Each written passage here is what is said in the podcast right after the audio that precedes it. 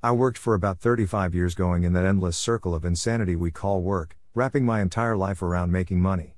A couple of years ago I lost my job and decided to try something completely new.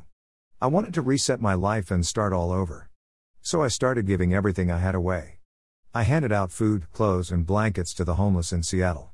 Then I gave away all my electronics, tools and furniture. I even gave away my truck. Then, only having left the clothes on my back and a day pack with pretty much nothing useful in it for the adventure I was about to go on. Up to this point my whole life had been wrapped up in greed, pride, and self-focus. I simply didn't care about anyone else. This act of giving everything away caused me to lose my greed as well as my pride. I wanted to get away from civilization, so I hiked into the woods, found a river, and literally hiked up the river itself while thinking of that saying, taking the road less traveled. I hadn't brought any food with me, so I ended up living on berries for 2 weeks straight. What I learned about nature in those 2 weeks was absolutely amazing, and I was struck with awe at the sheer complexity of nature itself. I was guided from within to go to various spots that I never would have found on my own.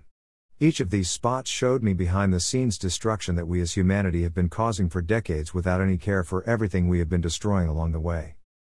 I started realizing that each species of animal has a specific purpose and that many animals have different senses that we can't even conceive of. Like the ability of dogs to see someone's intentions as if it is a physical object. I discovered a map feature built into nature itself that showed me trails ahead, which way they went, and where they angled off to. There were certain stopping points to see what was ahead, and it was the limbs of certain trees that gave the layout ahead. I also noticed this mapping system was available to all different size creatures. I know that sounds almost like a fairy tale, but I was completely sober through all of this. Think about it this way. If you believe it all in a higher power having created everything like talked about in the Bible, then that creation was basically perfect, and there is nowhere in the Bible that suggests that nature has changed at all since it was created. Only humanity has changed by screwing up somehow, and it wasn't about eating an apple. Lol. That was simply a parable for something else. At the same time, evolution is partly true in the fact that nature is constantly creating new species to replace ones that we are killing off. But we are killing off nature faster than it can replenish itself, which is a problem within itself, because if nature can't replenish itself because of our destructive ways, then it will find other ways to deal with us. Hence, one of the newest species of life on Earth that we are referring to as the virus.